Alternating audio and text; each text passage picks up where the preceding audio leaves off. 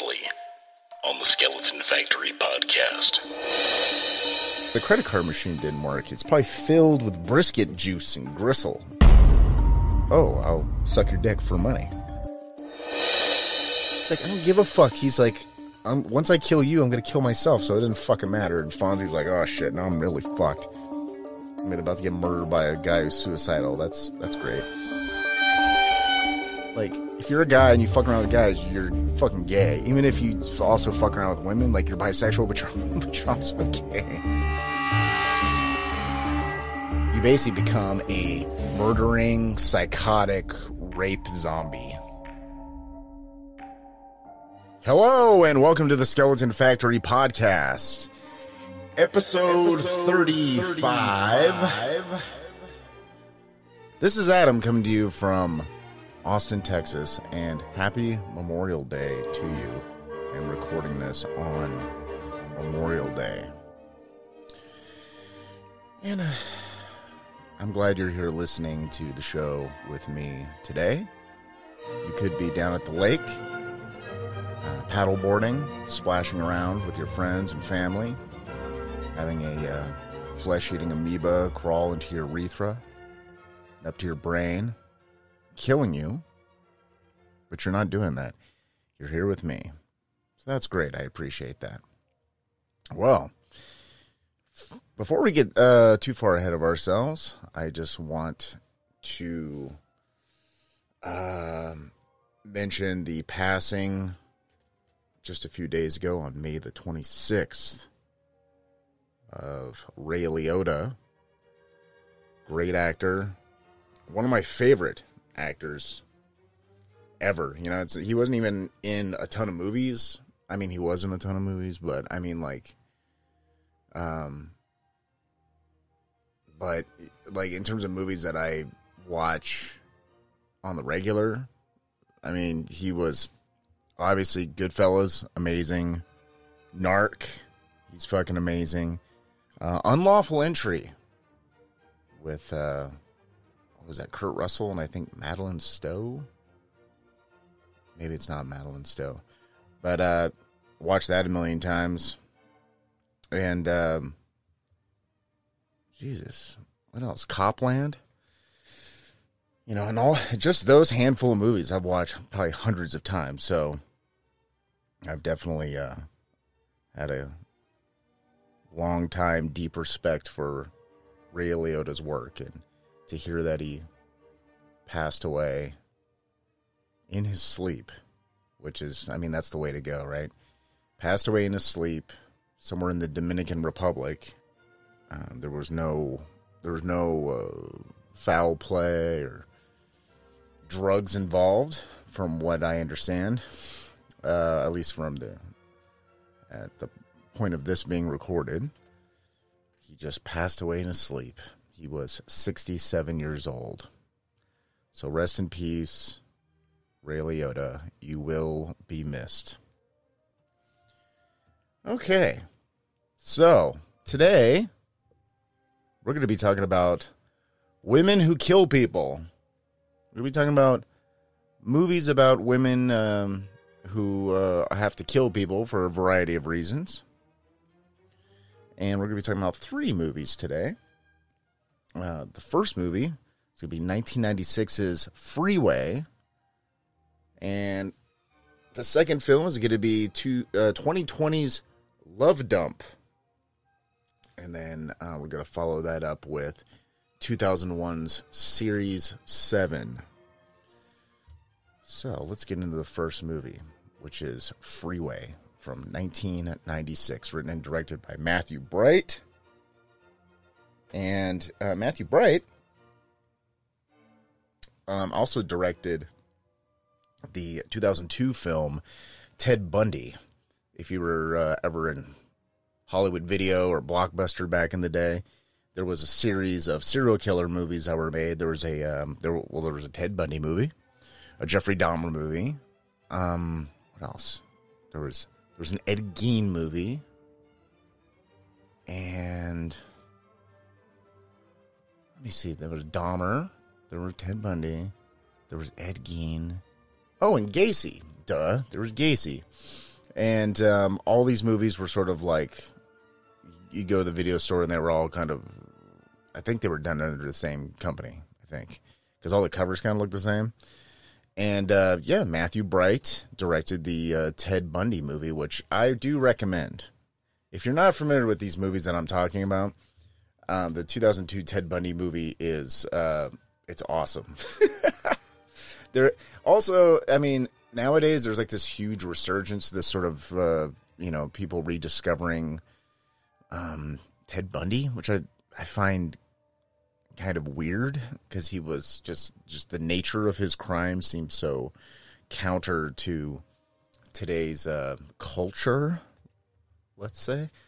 But people seem to like them some Ted Bundy. Also, there's been all this kind of Jeffrey Dahmer stuff, and you know, uh, but the 2002 movie's kind of it's kind of fucked. Like it's uh, fucked up in a. Uh, I'm going to say in a good way, at least in an entertaining way, because that sort of 90s, early 2000s kind of view of the world was, uh, it was an interesting time. There was less, let's say, let's say, uh, there was less sensitivity to uh, everyone. Like basically everybody was um, ripe for the pickings in terms of being exploited um, but um, you know, rather if you're a serial killer, a celebrity, some fucking innocent person having your whole life fucking exposed, it was just that time. It was that time of reality TV. Um, fucking, it, it, it's really when like garbage news started to come around and like everyone is guilty from it from fucking NBC, CNN, Fox, everyone was guilty of it. You know, um, just you know, reality like daytime TV. That was fucking where it was at. It was just garbage, garbage in, garbage out. And then you know these shows started going into prime time. Oh, it's it's fucking great. It's not like it's much different now. There's just so much shit out there now that it doesn't seem so. Um, it doesn't seem so obvious. You know, there's so many streaming platforms, and oh, there's going to be an Obi Wan TV show, and oh, isn't fucking Yellowstone amazing? And oh, like people are too scattered. You know, like back in the day, there was only so many fucking channels that were putting out pretty much the majority of what people watched. But um, yeah. Anyways, Freeway, 1996, starring Reese Witherspoon, a very young Reese Witherspoon, very early in her career. And Reese Witherspoon has kind of become this, um, I don't know, she's kind of a national treasure at this point, right? That's, that's not that I've really kept up with her uh, career too much, but, you know, she seems like a solid actress that everyone kind of, uh, she's sort of, she's pretty endearing, I guess, to some extent. Um, I don't even know what you can compare her to. I guess she'd be somewhere in the same league of like Sandra Bullock. You know what I mean? Like she's not necessarily like this, like, uh, I don't want to say not a less celebrity, but she's definitely not the like kind of like a tabloid sex symbol, um, you know, actress. She's just like solid actress who was in like a lot of she uh, had a good variety of you know films. Like obviously Walk the Line, which I she won. Did she win like an Academy Award for that? Um, Joaquin Phoenix, I think, was supposed to get an Academy Award for that. Uh, well, he was nominated, but but he was. I think he was beat out by uh, Reese Witherspoon for playing June Carter Cash. It's a good movie. I, I rewatched it recently, and it's it's a very sweet film. And I'm a sucker for like a good like love story. or or a song that's just like a good love song because most shit is just corny and awful and you know whatever but every once in a while you see like a real love story that's just like oh that really that really tugs on the old heartstrings but Reese Witherspoon before she did that, and what was it? Fucking um, what's that fucking movie? Sweet Home Alabama. Is that her? Yeah. And um, Legally Blonde. like first she did all that shit. She was in Freeway, and I want to say she was probably eighteen or nineteen when she did this movie. So just her level of her acting skill, even at that point, was great. And and she plays opposite um, Kiefer Sutherland. And there's a lot of really good actors in this as well. A lot of really good character actors. But uh, let's see. What is Freeway about? Well, we have uh, Reese Witherspoon, and um, this is definitely her most brutal role. You know what I mean? Maybe besides Pleasantville. If you remember Pleasantville, her and Tobey Maguire go into. I think I'm remembering this correctly. Um, they go into a TV show a black and white like 50s TV show and they're stuck there and they don't know how to get out. And they uh it's basically a world where everything's perfect, but it's also a TV show so you can't escape. Like there's no other towns outside Pleasantville and um basically Reese Witherspoon is like a teenager who wants to fuck. and she starts like fucking the popular guy who's essentially asexual because he's a TV punk. He's not, you know, no one fucks in 50s TV shows. So he ends up fucking him. And then uh, just through sex alone, she completely perverts this fucking town. And um, everyone starts turning into uh, color. Um, like, I mean, like color TV, not like everyone starts turning black or something. Like, nothing like that. Um, I know. Rewatch Pleasantville. It's weird. If you're on a fucking airplane or. Uh, you're home alone and you have you don't feel like watching anything um, like you don't want to watch the news let's say okay here you go let's say you're completely burnt out on the news and you're not interested in watching anything about school shootings or politics or anything like that but you just want to watch something sort of devoid of all that watch pleasantville. It's a weird weird concept for a film but it's uh, it's not bad. It's not bad. So uh, Reese Witherspoon plays the character Vanessa Lutz, and uh, she's a teenager from a troubled home, which is that's an understatement. Her mom is a uh, drug addict prostitute who's married to a uh, the recently paroled character of Larry, who looks like half my friends from high school. Actually, he's like a tweaker dude wearing a wife beater bleached hair and shitty tattoos. And um, let's see, uh, Larry smokes meth and tries to feel up on uh, Vanessa, and um, he's a perv, total perv, you know.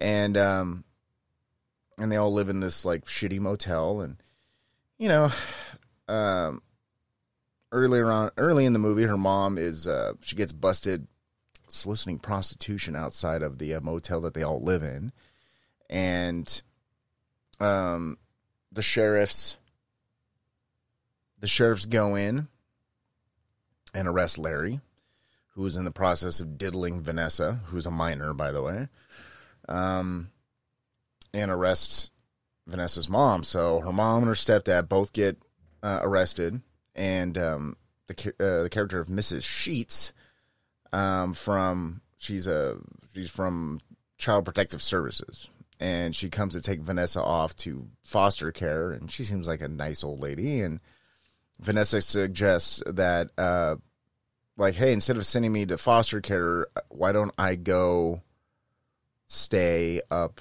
uh, up in Stockton, California, with my grandma?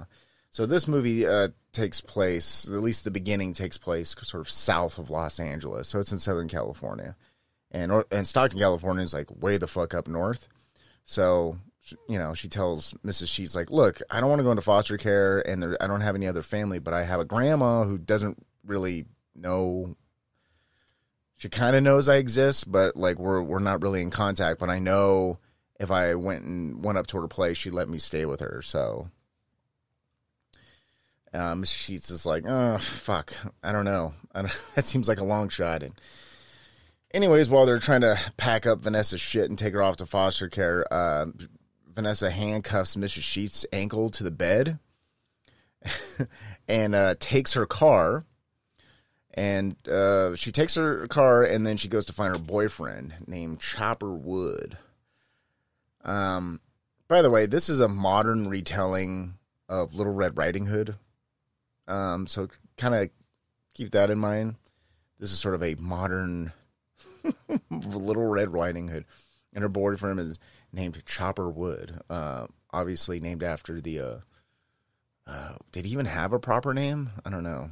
Little Red Riding Hood's like there's so many different versions from different countries, but there was like the woodsman guy. Depending on which version you are reading, the the woodsman guy is like the guy who um, at, like uh, Big Bad Wolf. Um, what was it? He eats the grandma, eats Little Red Riding Hood, and then the woodsman comes in and and and with his axe he cuts open the wolf and saves Little Red Riding Hood and her grandma. So that's that's definitely not what the character of Chopper Wood in this uh, movie is, but you know, it's just that's his name. So Chopper, uh, Vanessa goes to uh, find Chopper, and Chopper's out on the street because uh, he's a guy of the streets. Okay, he's a he's a guy who's on streets, hustling and wheeling and dealing. Okay, um, because he's hard as fuck. Okay. So Chopper is uh is beefing with some uh some Latin gentlemen. Um, they're clearly gangbangers. Uh, probably about some sort of uh, street business. So and uh, so you know, uh, Vanessa pulls up, and she's basically like, uh, "Yo, I gotta, I gotta get the fuck out of town. I'm gonna drive up to Stockton uh, in the stolen fucking car to go stay with my grandma. And Chopper's like, uh, I can't really go. Have court soon, and if I'm, I'm not there for it, like I'm gonna get sent away. So you're gonna have to go without me. And they say their goodbyes, and uh, Chopper gives her a gun and is like, uh, "Look, when you get up to Stockton, you could um, go sell this gun so you can get some money." Which makes total sense, especially in Stockton, and uh, especially in the '90s. Stockton was uh, I grew up in the town next to Stockton, and um, I had my car stolen. The police found it in Stockton. like there was a lot of gang shit, biker shit, meth lab explosions, drive-bys, the whole deal. Um, so they, you know, they they they say their goodbyes and they uh, part ways, and um, you know, she's driving away and she leaves in tears. You know, she's got to leave her boyfriend behind. Actually, they're engaged. They're like teenagers in love and engaged. And then the uh, right as she leaves, you know, Chopper seems kind of you know he looks he looks up he looks upset. You know, his lady just had to skip out of town, and you know, and then um, out of nowhere the uh, the uh, Latin street guys come back. Um, is it or is it Latin X Latinx? Is that is that what white people call Mexicans now? Yeah, the uh, the gangbanger guys come back around and they pull a drive by on Chopper. They roll by and uh, call him the N word in Spanish. Chopper turns around and they fucking shoot him, and then he falls to the ground and he dies. So, so Vanessa hits the freeway, and the um, at some point, uh, Mrs. Sheets shitty car um, ends up breaking down on the side of the freeway. And uh, Vanessa's looking under the hood, and the car just looks like it's not just uh, not going anywhere. So, but then a Good Samaritan named Bob Wolverton, played by Kiefer Sutherland, pulls over and and offers to help get the car started. And once they realize that the car is just not going to uh, not going to start, Bob offers her a ride, and he says that he's going as far as Los Angeles, and if uh, she'd like, he can give her a ride as far as L.A. And she takes him up on the offer. And Bob seems like a nice enough guy. He uh, he's a counselor at a school for troubled boys, and he could tell he could tell that Vanessa is having some troubles and suggests that she opens up about her problems because that's sort of you know that's the nature of of Bob Wolverton. He's he's used to working with uh, young men who have um, similar troubles to you know what Vanessa's kind of going through. So um, she's reluctant, but then she kind of starts to open up and talking about her problems with her uh, her family life and and uh, school and her run-ins with the law, and you could tell that uh, just talking about her troubles seems to uh, it seems to be helping her a little bit. So they're driving for a while, and they stop at a diner and uh, have dinner, and she shows Bob a picture of her father, and who she's never met. But uh, what was it? Her, I think her mom her mom's a total tweaker, by the way. her mom, who's now in jail, is uh, explains that explained to her that what was it? He worked on a shipping container and died in a knife fight with like a Pakistani sailor or some shit. something, something. The dialogue was really quick, but it, it's it's kind of a throwaway line, but it just sounded really goofy. And uh, she shows Bob a picture of her dad, and it's a black and white photo of Richard Speck. And uh, if you don't know who Richard Speck is, he's he famously killed eight nursing students in their like home, like their dorm, uh, back in the '60s. And uh, Bob looks at the picture and he's like, "Oh, he looks very interesting." So I thought that was a that was a um, that was an interesting choice because they really could have just shown a picture of anybody, but at some point someone was like, "Hey, how about a picture of Richard Speck?" That would. So during their time together, she started to, you know, confide in Bob about sexual abuse that she sustained in foster care and uh, physical abuse as well. Um, and specifically sexual abuse that she suffered from her stepdad Larry. And Bob asked Vanessa um, after talking with a, uh, with her a while, she's he's just like, "Do I have your total trust?" Because I want to try a super advanced black belt level psychological technique on you, and I just want to make sure that you're ready for it because I think it'll really help you.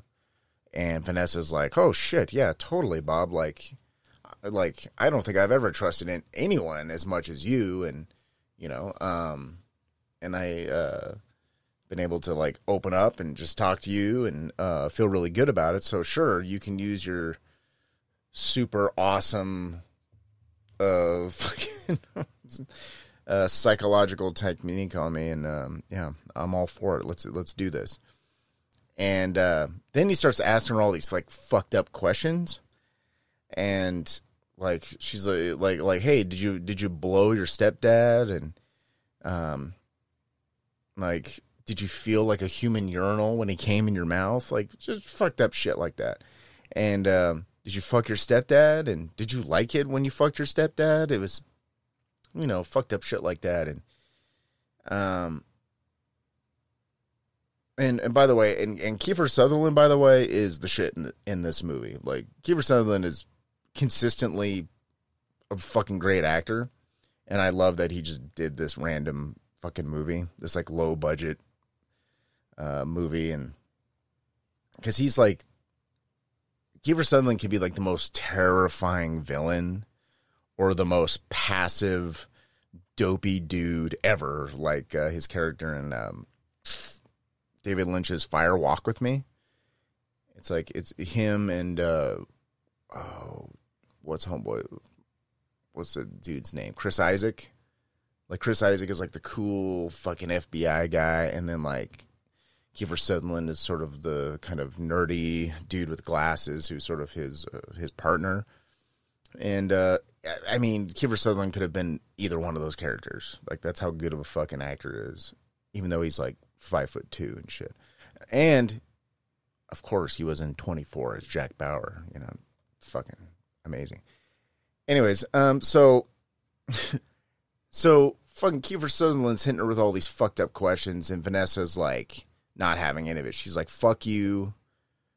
I want out of the fucking car. Pull this shit over right now. And he's like, no, this is all part of the questioning technique that I'm working on. Okay. Like, you can't just get out of the car now. She's like, no, fuck you. Pull this fucking car over. I'm not going to have you ask me all these fucking weird, pervy questions. So she tells him to pull over. And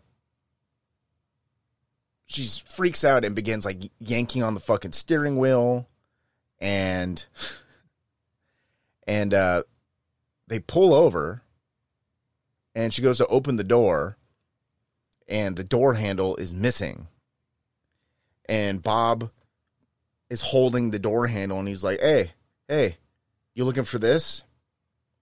Which is scary. It's terrifying thought. It's almost ted bundy like but it makes no sense. Because remember he picked her up. They go to the diner and then they had to get back into the car before they took off again. So at some point she had to use the handle to open the door. And there's it's probably not likely that he was able to reach across her and like remove the door handle from the inside of the door. Like it doesn't make any fucking sense. But at the at the at the time if you're you know the first time you watch that you're like oh fuck.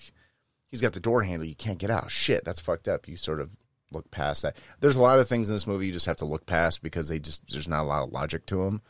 But uh, the movie moves so quick and snappy where you're just like, okay, I can just ignore and forgive all these sort of like little little things that don't seem to be able to say because there's there's a lot of the humor in this is really it's a kind of a fucked up sense of humor. It's it's like when they showed uh, she showed a picture of Richard Speck as her dad.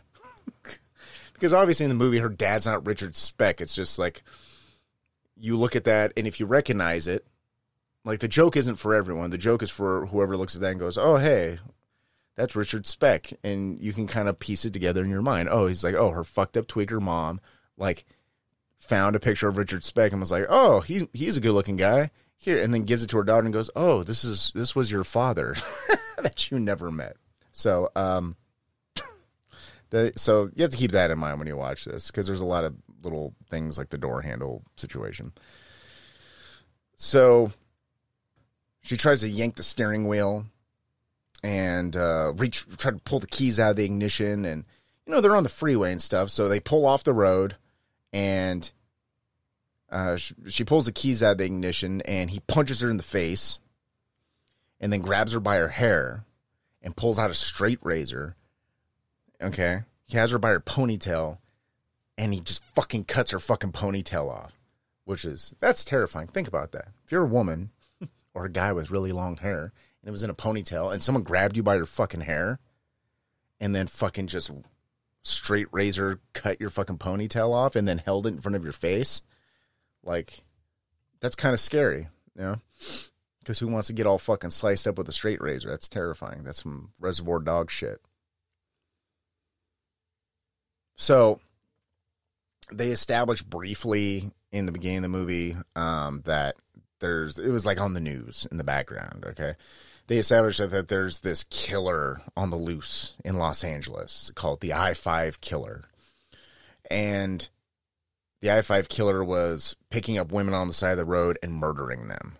So Vanessa puts together pretty quickly that oh She's like, Bob, you're the I five killer, aren't you? You're that one going around killing all the those fucking women and shit. And you know, we have the whole like, why are you doing this scene, right? Because you have to have the victim ask the killer, like, why are you doing this? Uh, because you know it establishes narrative and exposition and stuff. It's it's absolutely necessary. And there's a few moments like that in the movie, and um, you you know it's a movie. You need to have those things, right? So basically Bob's like, uh, I uh, in the job that he is in, counsel, uh, counseling troubled youth. He says he's um, come to hate what he calls garbage people, alcoholics, drug addicts, criminals, uh, you know, guys who fuck their daughters, shit like that. Makes sense. And it makes sense that he uh, likes chopping up, you know, young girls and he uh, Bob has a touch of the uh, necrophilia as well. He's he's into that, and um, so it's yeah, it- it's established Bob is the I five killer. Okay, but I mean, you look at the guy, very Jeffrey Dahmer in his look. You know what I mean? He's he's like the perfect fucking uh, mild mannered white dude that you would never suspect going around murdering people. So, you know, he's got her at razor at razor point. I guess it's not knife point. He's got her at razor point on the side of the road in the middle of nowhere, and he's like, he's like, take your fucking pants off, and um, you know, she's like, okay, okay, okay, I'll take my pants off. She's like, you got to give me a second. I got to fucking untie my boots before I can slide my pants off. So just give me a second. He's like, hurry the fuck up. And um, you see her kind of like bend over in her seat. And then she pops up and fucking hits him in the face, hits him like in the nose, which stuns him long enough for her to jump into the back seat of his like SUV, right? And she is able to quickly get into her bag and pull out the gun that Chopper gave her. And now she's behind Kiefer Sutherland with a fucking gun to the back of his head. And now Bob is freaking out. He's begging for his life. The tables have turned. Okay. He was trying to mentally fuck with her, toy with her before he ultimately killed her and fucked her when she was dead. And she's able to fucking, you know, turn the tables on old Bob. So he tries to bargain with her. Says he'll give her money. You know, he's like, I got some money. We can go to an ATM. I'll give you even more money. And then, like, you know, we can just go our separate ways and forget this ever fucking happened. And so they, you know, they start driving and, uh, you know, has at gunpoint. And at some point, she's like, pull over here. And it's in the middle of fucking nowhere. It's in the middle of the night. And she's like, uh, Bob, do you, do you accept Jesus Christ as your Lord and personal Savior? and Bob was like, "Oh fuck, that's that's that's not good." When someone asks you that, and he's like, "Yeah, yeah, sure, of course I do. Please, why did you ask me that? you're you're really scaring me now." And then she's like, "Yeah, that that's good. That's good that you accept Jesus Christ your Lord and personal Savior." And then, bam, shoots him in the fucking neck, which was kind of unexpected because you know you you watch movies and people are always like firing guns inside of fucking cars and elevators and and enclosed places. I, I will give Walking Dead, which is eh, it's not a bad TV show, especially the early seasons. Um, there's that one scene in uh, Walking Dead where fucking uh, with the character of Rick, he's like running through the zombie infested city and he jumps into like a an abandoned police tank. Uh, and then locks it because zombies are chasing him but then there's a zombie inside the tank and he shoots the fucking zombie and kills it. But like he fired a gun inside of a fucking armored tank and just blows out his eardrums. I'm glad they at least acknowledge that because you know most movies don't because you can't have you know you can't have your uh can't have your characters holding their ears and you know every time someone talks they're like what? I can't hear you i shot a gun in a tank recently and I can't hear anything. I have tonight. I have instant tinnitus. So she shoots Bob in the fucking neck while in the car. And you think he's dead, right? He slumps over the steering wheel and then he starts twitching. And then he sits up and he's like gargling blood and he's freaking out. And he opens up the door and starts walking out of the car. And Vanessa gets out of the car and shoots him twice in the back and then walks up and shoots him point blank in the fucking head. Fuck.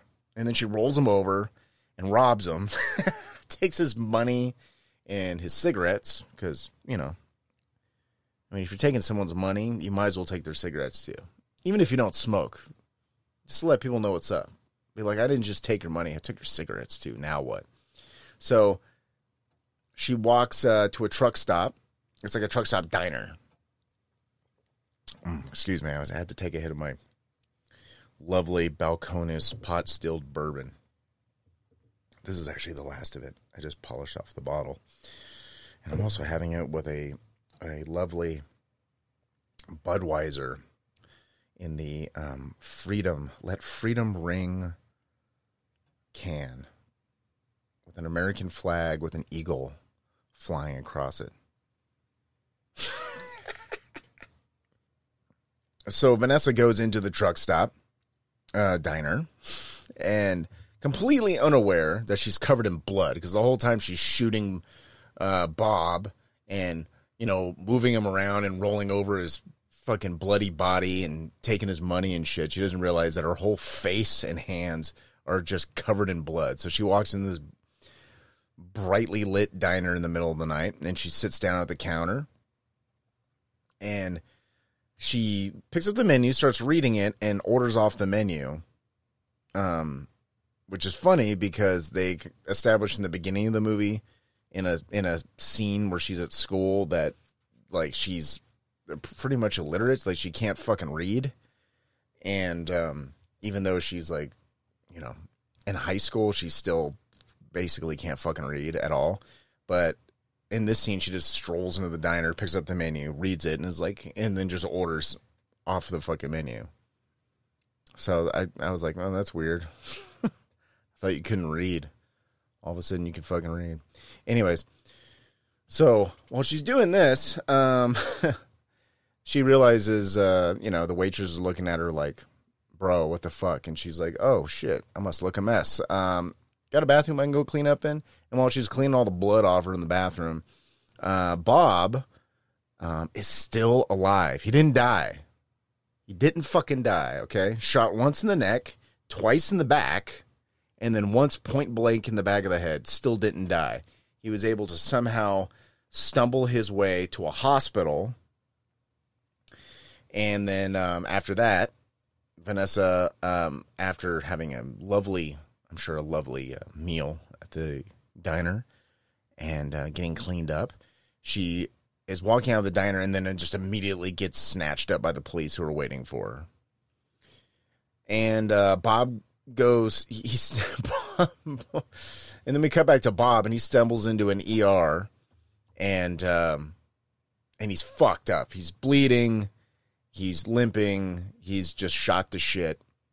And uh, we cut to the emergency room where the doctor is standing over uh, an emergency room doctor standing over Bob, and we're introduced to our two detectives who are investigating this whole thing in the uh, in the movie, and uh, two detectives. First, we have Detective uh, Garnet Wallace, played by uh, Dan Hedaya, who you will recognize from. I mean, he, that dude's been in everything. He's one of those dudes who's just been in everything. Uh, what was it? He was uh he was in the movie Clueless. He was he was Cher's dad, Alicia Silverstone's character. It was uh, her dad in Clueless. Yeah, that guy. Uh, so he's Detective Wallace, and then there's uh, Detective Mike Greer, who you'll recognize from uh, he was in A Few Good Men. Okay, uh, so so a Few Good Men, Tom Cruise and Demi Moore and uh, that other dude. Um, they're defending two Marines who uh, may or may not have purposefully or accidentally killed another Marine. Um, so the two Marines that are you know being defended by Tom Cruise is uh, this white dude who was in this like movie called Gladiator, not Russell Crowe Gladiator. There was another one. It was something about like underground boxing or some shit. It was like that that dude, and then uh, there was another Marine who was like this black dude, and that black dude is Mike Greer, Detective Mike Greer in this movie. So those are our two detectives in this movie. There's Detective Wallace and Greer, and they are and they're standing over Bob, and Bob's like screaming and begging for morphine and shit, and the ER doctor says. Um, um he's, he's like, uh, yes, uh, Mr. Wolverton just uh, received the the news that he's going to need a radical colectomy. and Detective Wallace is like, ooh, that's a shame. and a, and a colectomy is basically a, uh, it's basically when you get your entire colon removed and like a part, like a big part of your digestive system. So, um, basically the downside of that is you basically have to like uh, shit into a colostomy bag for the rest of your life. But in in context, it was it was very funny with the scene of the of the movie. Also, this movie's very funny. I mean, so far it seems very bleak. I understand, but um, everything's kind of played for laughs. You know, there's like this kind of uh, all every time they bring up like being molested or fucking you know necrophilia, like all this shit that's obviously very horrifying. Like it's in context. Um, it's it, it's sort of to villainize the villains so that when something bad happens to the villains they can sort of insert some funny dialogue and slapstick shit so you're like good i'm glad fucking kiefer sutherland got shot a whole bunch of times um or maybe not you know maybe you're not into vigilante justice so you know so yeah, uh, radical colectomy. Um, so Bob looks. You know what he looks like? He's he's laying on the uh, emergency room table, and his head's all wrapped in his entire head's wrapped in gauze, and it's all it's all bloody and stuff. He looks like the cover, the front cover of the movie "Tumbling Doll of Flesh," only worse. For all of you fans of "Tumbling Doll of Flesh." So uh, while he's laying there, um, Detective Wallace is like, Mr. Wolverton, I understand that you're in a great deal of pain right now. He's been shot. What? Uh, he's been shot four times. I understand you're in a great deal of pain, but I need you to look at a photo and tell me if this is the person who shot you. And he shows him this photo of Vanessa, and it's like a probably a school photo or something like that, and it's a picture of Reese Witherspoon like smiling, like posing for like a school picture, smiling like with like her tongue out, like, and the fucking picture's so hilarious, and um. So he he positively IDs Vanessa. So that's not good. so so now um so now, from the perspective of what's currently going on, this troubled teenager stole her like social workers. Uh, I don't know. I guess social worker. I guess that's the right term for it. Stole her fucking car, and then got a ride with a innocent good Samaritan, and ended up shooting him a whole bunch of times and then robbing him. And she's got a uh, unregistered gun on her person because she got that gun from Chopper. So so far, it's not looking good for uh, for Vanessa. She's you know because obviously the part about uh, Bob being the I five killer and trying to uh, kill her and fuck her dead body and and uh, torture her that hasn't come to light yet. So after this, we're introduced outside the emergency room to Miss Bob Wolverton. And by the way, in case you haven't noticed, his last name is Wolverton, like wolf, like the big bad wolf from Little Red Riding Hood. So we're introduced to uh, introduced to Mrs. Bob Wolverton, uh, played by Brooke Shields, and Brooke Shields is um, plays the character of Mimi Wolverton, and she has no idea her dad or, or dad, uh, her husband is a serial killer and is a total perv and is incredibly dangerous. She has no idea. She, as far as she knows, her husband's a good man who was uh, brutally attacked by some demented teenager. So she's, and Brooke Shields turns in a pretty good uh, performance in this. She's just like, I can't believe this happened to my husband you know, you need to find the person who did this, and uh, Detective Wallace and uh, tells her like, look, like the person who did this was a minor, and you know, if she gets charged as a minor, like she'll be out by the time she's twenty five.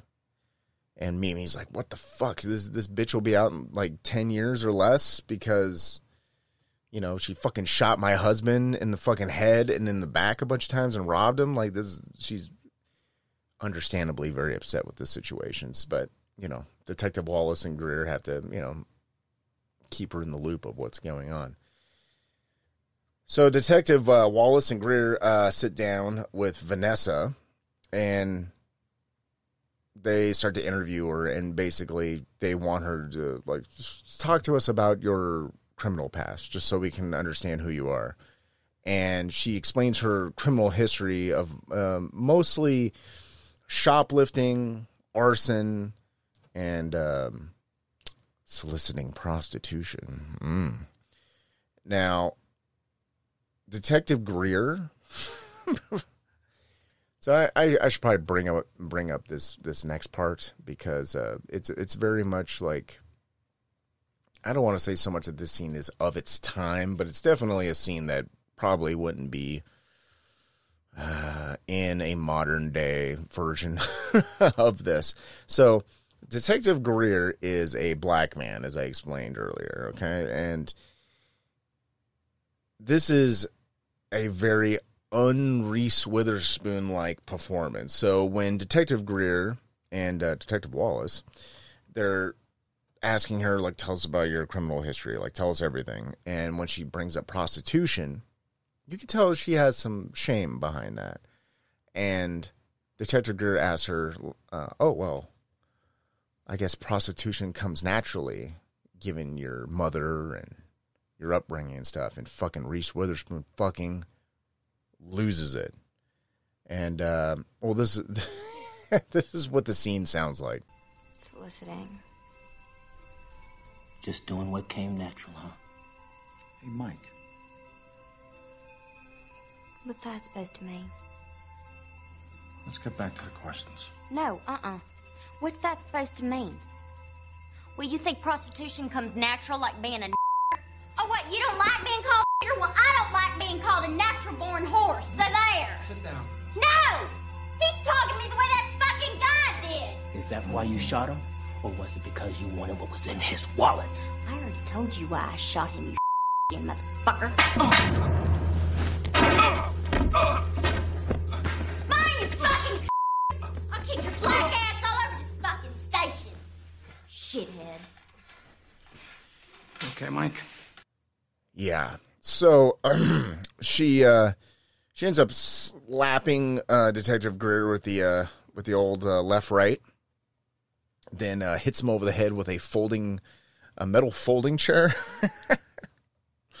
so we established that like Vanessa's got some fight in her, and um, more or less can handle her own physically. And after this, Vanessa um, gets news because she was basically she told the detectives, "Look, I'll talk to you, but you have to let me call my fiance."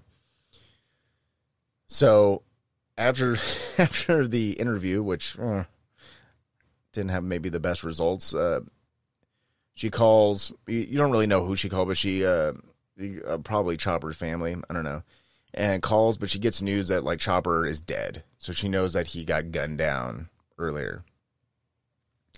So after that, she gets hauled off to, uh, I guess, a juvenile girl prison, where we meet the character of Rhonda, and Rhonda, played by the late Brittany Murphy, rest in peace. In the tradition of uh, playing awkward, crazy girls, um, that was kind of Brittany Murphy's thing, right? Uh, Rhonda is Rhonda plays the character that uh, the uh, our protagonist needs to talk to while in prison. This is like in every prison movie. It's in um, Escape from Alcatraz, Shawshank Redemption, One Flew Over the Cuckoo's Nest. It's probably an Ernest Goes to Jail. I don't know, uh, but there, you need to have somebody for the main character to express what is going on in their head and what's going on with their current situation. They need that person there so that they can f- deliver exposition. so that's who Brittany Murphy's character is. And um, immediately, Vanessa gets into a fight with a uh, with a uh, Latinx girl. Um, I believe we used to call those uh, Mexicans. Okay. Um, because I uh, I come from a Mexican background, and we used to just call ourselves Mexicans because we were Mexican. But uh, nowadays, you're Latinx or Latin Latinx. So this Latinx chola girl rolls up on Vanessa and is wants to, I don't know, probably start some shit. And then um, Vanessa ends up fucking that girl up and gets sent to solitary confinement.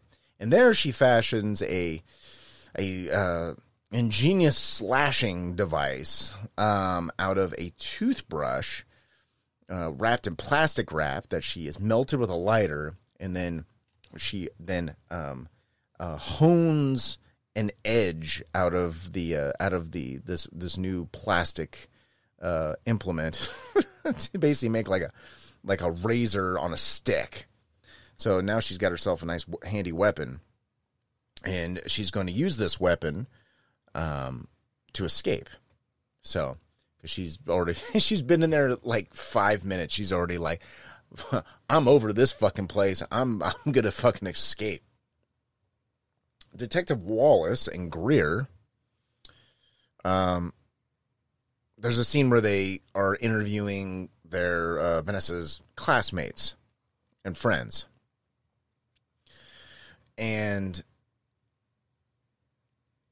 they, they basically, um, and I like that there's the uh, Wallace and Greer characters in this movie because it's it, it, it helps move the story along in the way that like Vanessa is, you know, still trying to get to her grandma's house, but like, you know, she she she hits some stumbling blocks along the way.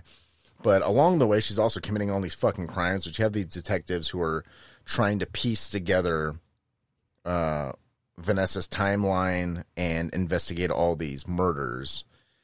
And so when they go to talk to uh, Vanessa's classmates and friends, and um, we get like the most inspirational uh, camel toe scene of my childhood, at least.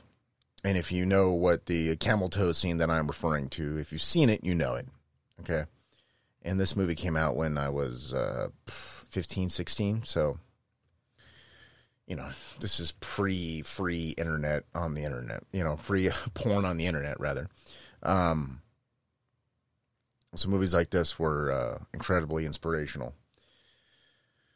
And having a pause button on your VCR as well. So, um, the uh, detectives find that something is up after talking to their uh, Vanessa's friends. Something is up, and from what they've gathered, Vanessa has no history of violence, and it just seems that the what she's being, um, you know, the, the the attempted murder of Bob Wolverton, like it doesn't seem like something that, even though she's kind of a fucked up kid, it just doesn't seem like something that fits the profile. So they also discover during this interview at the you know uh, with the classmates at school that um, uh, her fiance Chopper was black. So Detective Greer is like, oh, that whole scene where she uh, called me the N word a thousand times, like it was just to make me mad. Like she doesn't hate black people because her fiance is black. Like she's, it's basically like, oh, this girl knows how to fucking manipulate people, and knows how to fucking push buttons. But at the core of this, she was in, a, in an exclusive relationship with this black kid, and the fact that she they know that she knows that Chopper's been murdered is murdered is probably not helping the situation along. So Greer's like, interesting. She's a coal burner. And Wallace is like, what's a coal burner? And it's like, it, it means that her boyfriend's black. And then it's right then where Greer's like, you know what? I'm going to go back to the crime scene where Bob Wolverton got shot. And Wallace is like, why? Like, it's two hours away. And Greer's like, I just got a fucking feeling, right? So Greer insists on going back to the crime scene where, where she shot Bob. And Greer discovers Vanessa's ponytail that Bob sliced off, right? It was just discarded in the fucking bushes at the crime scene like she said like oh he fucking cut off my hair and shit like that but it's like how do you even fucking prove that you know But fucking Greer goes back, finds the fucking ponytail, and then he starts to think that maybe her story about Bob being the I five killer and saying all this fucked up shit to her, saying he's gonna kill her, cut her up, fuck her dead body, all this shit. And essentially confessing that he is the I five killer, like Bob might be the I five killer, and there might be some validity to her story. Because up to this point, there's they just they don't take anything that Vanessa says seriously. They're like she, she's some fucked up kid who's basing on a fucking crime spree that ended in her fucking you know shooting a fucking guy almost to death and robbing him. So that you know that's kind of where investigative it's investigative wise that's where they think it's at. But Greer's like no, no, there's something more to this because it, it, doesn't seem like she's some kind of cold-blooded killer on a rampage. There's something more to this. Like obviously she's trying to evade detection, but there's more to this story than than meets the eye. So after this, we jump to Vanessa's escape. Right. So for some reason, they're at a gas station with a bunch of the other prisoners, uh, some of the uh, the other prisoner girls, including the uh, the Chola chick that she beat up earlier in the movie which makes you know um doesn't fucking make any sense. But anyways they they stop at a gas station and and they're basically stopping to pee you know. Uh, so vanessa attacks the one and only guard with her uh, toothbrush razor fucks him up takes his keys. The uh, the chola chick named um, mosquita mosquita fucking ends up strangling the head matron lady that was accompanying them ends up strangling her to death and then stomping her out in the bathroom. And uh, they escape. And like I said, this whole scene, you know, it makes sense in that you need to see Vanessa escape, but also makes no sense in that, like, before this scene, Vanessa is at her arraignment. And they set all this up where, like, they needed to have an arraignment where they were going to decide if Vanessa was going to be charged as an adult, right? And fucking Bob Wolverton and fucking Brooke Shields are there, and Bob Wolverton's all fucked up. It's great. Kiefer Sutherland's makeup, he's like the makeup that they did on him is fucking great. It's like it's almost on a level of like if you've seen the movie Hannibal, and people shit on Hannibal, and those people need to suck my dick because fucking Gary Oldman is in that movie and fucking Ray Liotta is in that movie. Okay, and I'm not gonna let people speak ill of the dead. And Ray Liotta is good in that movie. I like Hannibal. Anyways, Gary Oldman is basically like horribly disfigured because he's like the only surviving victim of Hannibal Lecter.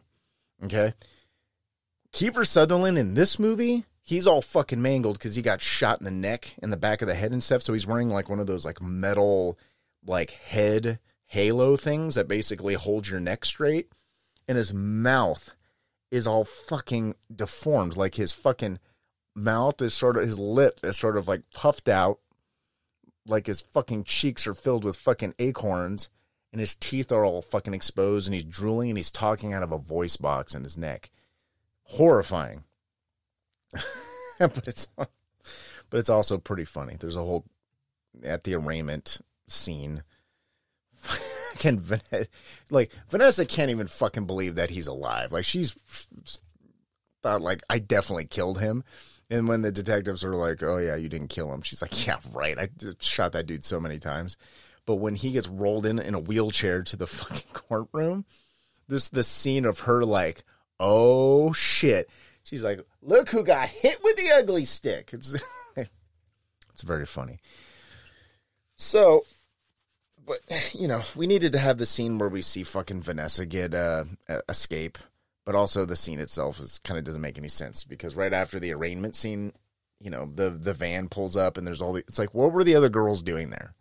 Like, she had to be transported in a van with a guard and the matron lady from the fucking like girl prison, you know, so she can go to court and then get you know brought back to the fucking prison but what were the other girls doing there? It's not like they had court dates too. I don't know. It didn't make any sense. It made sense in that like uh, uh, Mosquita, the the cholo chick, like the two of them escaped together. But leading up to it, you're just like, why are all these girls accompanying fucking Vanessa to court. It doesn't make any fucking sense.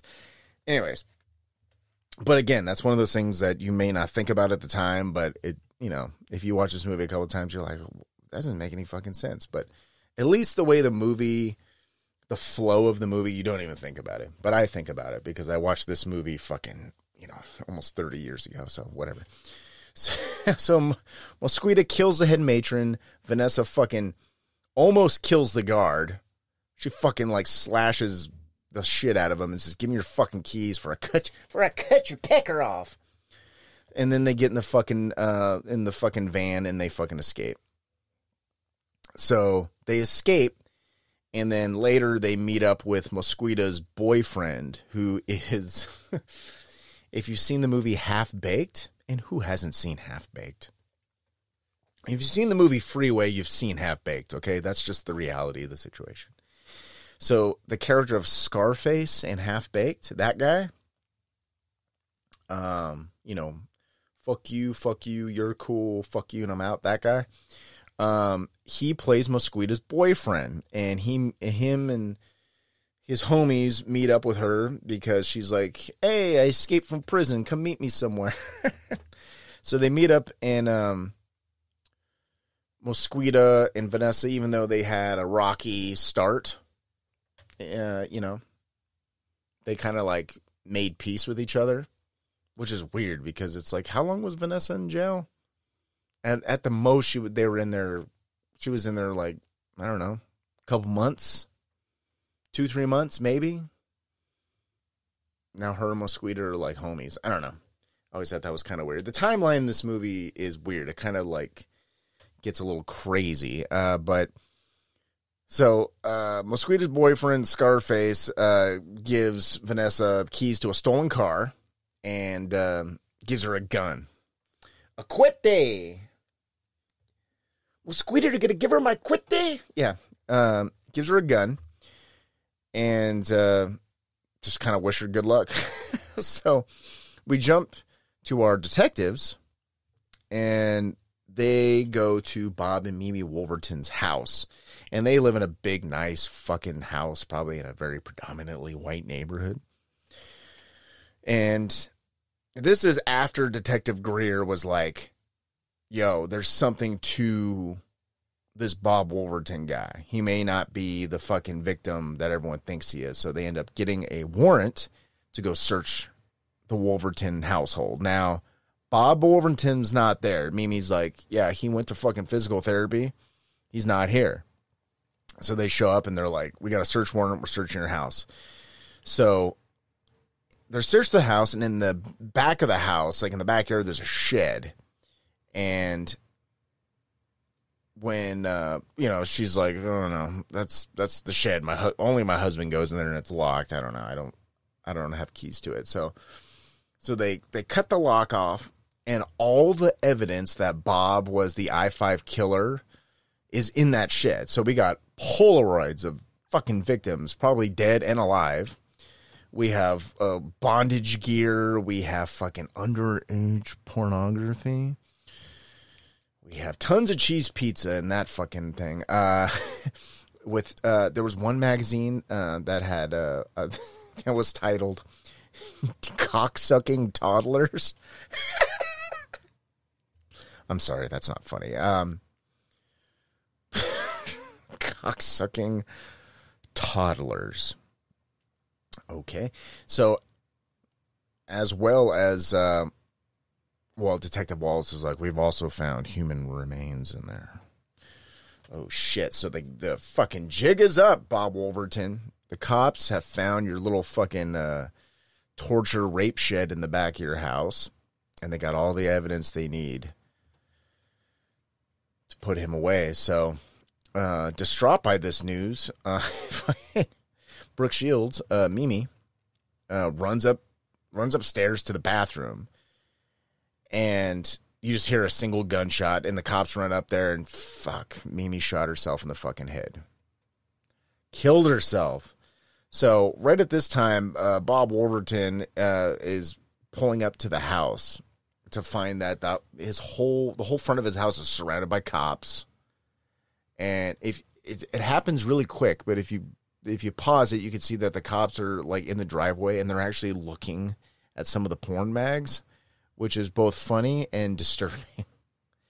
Could you imagine that if your next door neighbor, if your next door neighbor's house was surrounded by police and you looked out your window and you saw police officers in the driveway of your neighbor's, um, in front of your neighbor's house, um, like holding open a magazine, looking at the centerfold from the magazine Cocksucking Toddlers.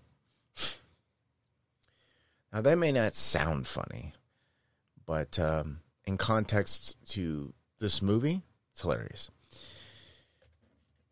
And you can miss it if you're not paying attention. So, um, so Bob sees all these fucking cops and he's like, "Mm, that's not good. So Bob just fucking dips out. Bob takes off. Now he's on the fucking run.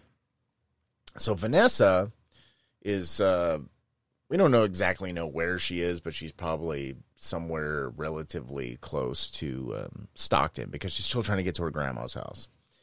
Because you know it's a Little Red Riding Hood story. Okay, so um, so she poses as a prostitute, and uh, some guy picks her up, and this unsuspecting John gets fucking carjacked by Vanessa, and then uh, it's funny because he was like, he's like, "We suck my dick." She's like, "Sure," and he's like, "I got twenty five dollars." She's like, well, "Great, that's good." So they pull into a fucking alley, and then she fucking pulls a gun on him and says, "Give me all your fucking money." She had no intention intention of blowing this guy. So give me your fucking money, and he gives her. She's like, "Here, here's my wallet." She opens it, and there's five dollars in it. She's like, "Where the fuck is the rest of it?" And he's like, "That's all I have." She's like, "Motherfucker, you're gonna only give me five dollars to suck your dick?" Not cool, man. So she carjacks him, and she's pissed. So she fucking throws him in the trunk of the car with no pants on. And then uh, she, you know, well, she needs the car, obviously. So she takes the car up to Stockton because come hell or high water, Vanessa's going to go see her grandma.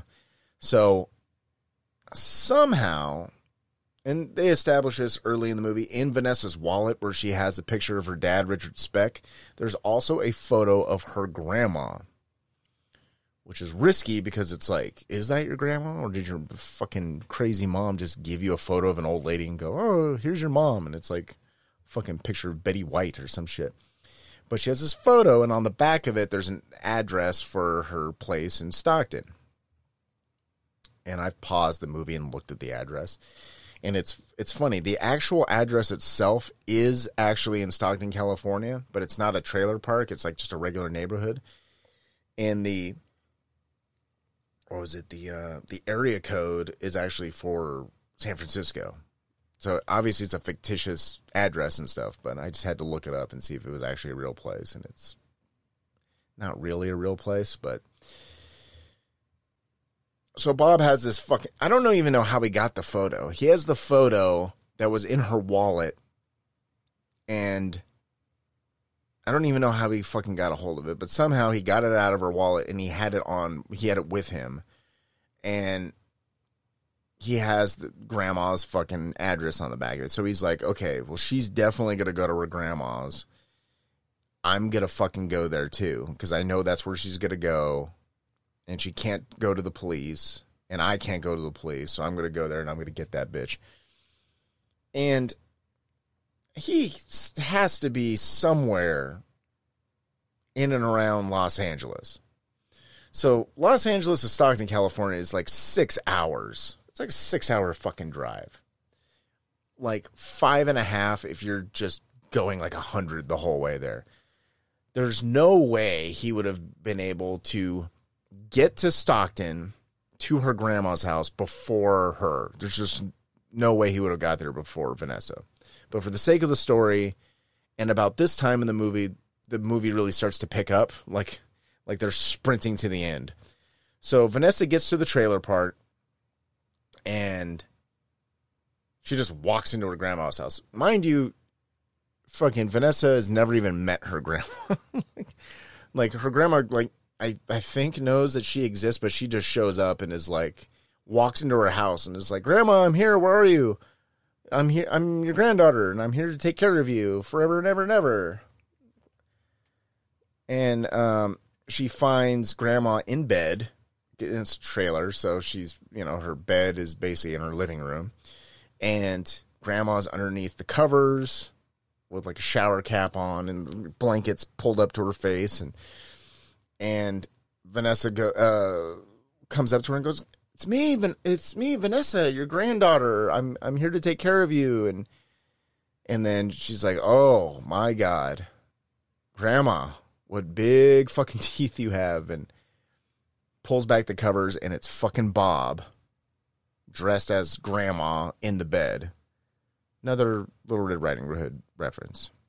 So Bob jumps out of bed and he's got a gun. And he's like, I got you now, bitch. You know, but he has a voice box. So like, I got you now, bitch. And she's like, What'd you do with my fucking grandma? And he's like, This is what I did to your grandma. And in the corner of the room is grandma naked and dead. And her face is like, like she died screaming, like, ah. And she's got a fucking noose around her neck. And she's like, What the fuck? You killed my grandma. And he's like, That's not all I did to your grandma. So not only did Bob get there before Vanessa, but he had time to kill and fuck her dead grandma and then get into her moo moo and shower cap and jump into bed and wait for Vanessa to get there. Sure, why not? Also, when Vanessa came into the trailer, like you didn't notice a dead old naked woman laying on the floor with a noose around her neck? You didn't notice that? Okay. Whatever. So Bob thinks he has the fucking drop on Vanessa, but then Vanessa fights back. Even with a gun, Vanessa is able to overpower Bob. They fight and they struggle, and she ends up fucking getting on top of Bob, wrapping something around his neck, some type of ligature, and then strangles him to death.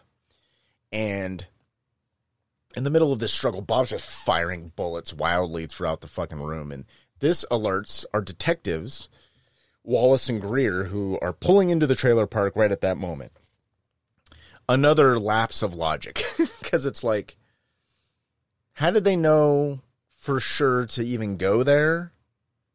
And it doesn't make sense that fucking Bob would have got there before Vanessa, but it definitely wouldn't make any fucking sense that the fucking Detective Wallace and Greer would have got there right like right as Vanessa was getting there. Like but whatever. You know, the movie has to end somehow. So by the so they hear the gunshots, they run to the trailer, and by the time they get there, Vanessa already strangled Bob to death and is walking out of the fucking trailer.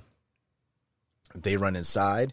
They see Bob Wolverton in a moo dead on the ground, and Vanessa's grandma dead on the ground, raped, naked, and dead. And so now it's like Bob Wolverton's dead. Mimi Wolverton committed suicide. And now they have fucking Vanessa there. So who knows what happens to her? Does she get off? Does she have to go back and fucking, you know, face the music and go to fucking trial for this fucking fucking murder? Who knows? We do we don't know. All know she comes out, her fucking mascara's all smeared and shit, and she sits down outside the trailer. The detectives come over to her and she's just like Y'all got a cigarette? And then they just laugh like, "Oh, Vanessa, like you rascal." then they all have a good laugh. And then freeze frame, fades to black, credits. That's the end of the fucking movie. And that was Freeway from 1996. And I really liked the movie a lot. That movie came around at a time when I was really starting to get into movies. And um, I knew at that age, like even then, I was, I watched all the fucking you know mainstream movies, but I was like really into like fucked up direct to video, made for TV movies, fucking straight to HBO, Cinemax late at night. like like I liked weird fucked up movies that just didn't have mass appeal. Not that I didn't like, you know, mainstream movies or anything, but like lower budgeted movies, especially ones that had good actors in it, like Kiefer Sutherland and Reese Witherspoon, and like, like I liked all that shit too, and and those actors did a lot of those movies, like, like movies that just weren't really in theaters, you know, and you know this movie just came around at the uh, right time for me. Because around this time I was, you know, what was it, fucking 1996, so you know what was I watching at that time? I was I was getting really beefed up on Stanley Kubrick movies, and um, I saw Kids for the first time around this time, and you know, what was it? I around this time, uh, I think Akira came out on VHS, and that was a big deal. It's just. You know, it was just around that time. And pro wrestling at that time was the shit. It was a great time to be a fucking kid. Like watching TV, going to the movie store, fucking brilliant, amazing fucking time. So that was Freeway. I definitely recommend it. I like it a lot. And I haven't watched it in a while until I did this episode, and I'm glad I did because uh, I got all kind of great nostalgic feelings. So, Freeway, check it out.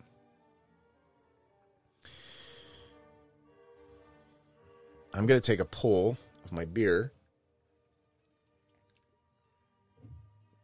and my whiskey right now because mm, it's warm in here. I don't the the AC is perfect in the rest of the house, but inside the actual fucking Skeleton Factory studio, the AC isn't great in here, so it gets warm really quick. I'm glad I don't have co-hosts and guests and shit. Fuck, be a fucking sweat box in here. And I need to hit this whiskey before I talk about this next movie. Jesus Christ. Our next movie 2020's Love Dump, brought to us by the good people at a Baroque House Productions.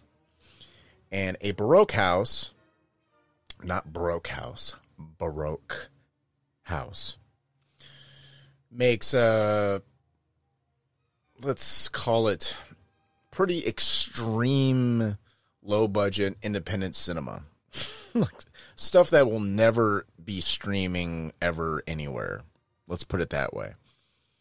I had to rent this on vimeo. Also a baroque house sells their movies on um, on blu-ray. So you can rather get it on blu-ray or buy it on vimeo and that's pretty much the only place you're ever going to see a baroque house film. But i uh, you know, I I respect independent filmmakers that are doing like extreme cinema. You know, I think especially nowadays it's it, it's as important as any other time. You know, regardless, you know, and there's varying levels of quality to some of these movies, but I'm I'm glad that they're being made. I'm glad someone out there is kind of pushing the limits and especially at a time where Disney's gonna fucking own everything in a few years and everything is so fucking sanitized. So, Love Dump 2020. Written and directed by Sam Hell. A one name name, Sam Hell. S A M H E L. One L, Sam L. Starring Wolvie Iron Bear and the movie is rated X. So when I said like you're not going to find this anywhere, it's not like you're not going to find it anywhere and it's rated. I mean, this is rated X. Okay, there is nudity, there is sexual penetration, there is gore, there's there all of it. It's all in here. Now this is a fairly short film. It's it's you know, it's under 40 minutes long. It's very short. Uh, so, Love Dump, and uh, I will just read you the description from the um, the Vimeo profile where a Baroque House has their all their movies on. Okay, this is the description on the website. A serial killer and necrophiliac hide out in Los Angeles, California. During their hideout, it becomes clear that their urges come to the surface.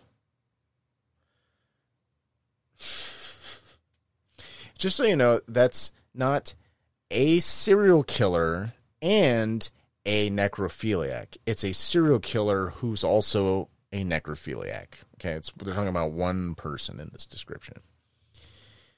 Are hiding in Los Angeles during their, and I'm I'm assuming they're they're choosing the word there because our killer in this movie, and there's a killer in this movie, by the way. I guess this movie can be classified as a horror film. The our killer in this movie is a trans woman, so I, I am assuming that's why they are referred to as during their hideout. It becomes clear that their urges come to the surface. Okay, so I know this episode is about women who kill people, but during today's era, during today, uh, the uh, there is uh, in society, and anyone who's listening to this like hundred years from now, or whenever fucking time machines get made and people go to the past, um, there is a. We live in a time now where the uh, definition, the definition of what a woman is, has expanded into this sort of uh, there is it, there it's a spectrum okay and um, i figured because of that uh, I, I, I, I feel that a movie with a transgendered woman is fitting for a movie about women who kill. Okay. In case anyone out there is confused why I included this movie. Also, I love variety of film. You know, I could have I could have brought up in this episode obvious movies. Okay, I understand that. I could have talked about Monster with Charlize Theron. Wonderful movie. I enjoy Monster very much. It's one of the best. Uh, uh, I'd say it's one of the best movies about a serial killer ever. You know, the best serial killer movie ever is, is Zodiac, but the movie isn't about Zodiac. Um, Monster is about Aileen Wuornos in, you know, and Charlize Theron does an amazing job. Christina Ricci's in that. She does an amazing job, and it's a great movie. And I think Kathryn Bigelow directed it. I think. Am I wrong? I don't know. If I'm wrong, uh, don't contact me and tell me how fucking stupid I am. I already know how stupid I am. But also, uh, Oh no, no! Patty Jenkins directed uh, Monster. But why? Why was I thinking? I don't know. I must have been thinking of Point Break. Anyways, it's besides the point. Um, Love Dump. Let's get it. Let's, we're getting off track. Let's get into Love Dump. Okay. So we open with the character of Denise Holmes, who's played by Wolvie Iron Bear. And Denise Holmes is coming out of a uh, subway train station, uh, presumably in Los Angeles, and is just arriving and walking onto the streets of Hollywood. And the text on the screen says, On August 1st, 2003, Detective Jamie Reams is given the task to find clues and motives on an active serial killer.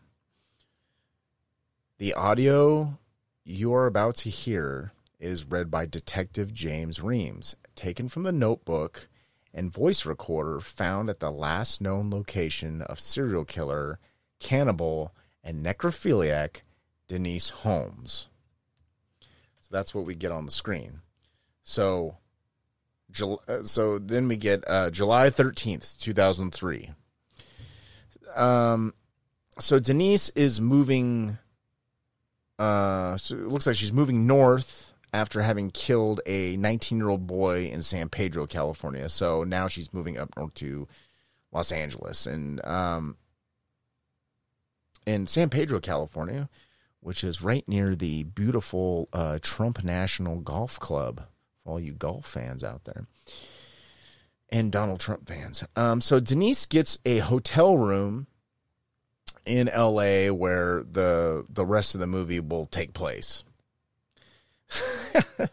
so, and it's not a particularly nice hotel either. So, um, so she Denise gets a hotel and um it's revealed that Denise, who's a tall, thin, sort of uh, goth chick, a goth looking chick, is in fact, uh, like I said before, a transgendered woman. When she takes off her clothes, she you and you you don't know that she was born a male until she takes off all of her clothes to reveal an erect penis. So it's sort of like the end of the crying game, but in the first like two minutes of this movie. So Denise crawls onto the bed and masturbates. And as she's masturbating, flashes of blood and gore blink in and out uh, on the screen.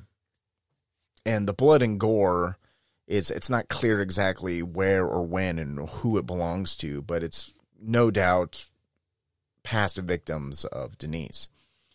So Denise climaxes. Uh, it's inferred, it's not shown, which I was like, what kind of rated R movie is this? Like, if I'm going to watch some transgendered chick jerk off, I at least want to see her come, you know? Not that I'm into transgendered porn or anything like that, but I'm like, I'm like, what, you're gonna so you're gonna show someone jerking off, butt naked on a bed, and then just suggest that they came without showing them coming. I don't know. That's that's strange to me. so then we get on the screen July 14th, 2003. Denise looks like um well, we get this. Uh, Denise looks like if Marilyn Manson and Davey Havok Havok had like a butt baby. That's that's what Denise Havoc looks like, and not even not even to say that Denise Havoc looks bad. Like if I seen Denise Havoc at like a goth club or something, and I was I'd be like, oh, that's a that's a that's a cute goth chick, you know. Uh, but has that sort of androgynous look to her, you know. So, so the also, I just like I know. Also, there's a lot of buildup to this movie, like the warnings that are on the screen before the movie even starts. It's like X-rated.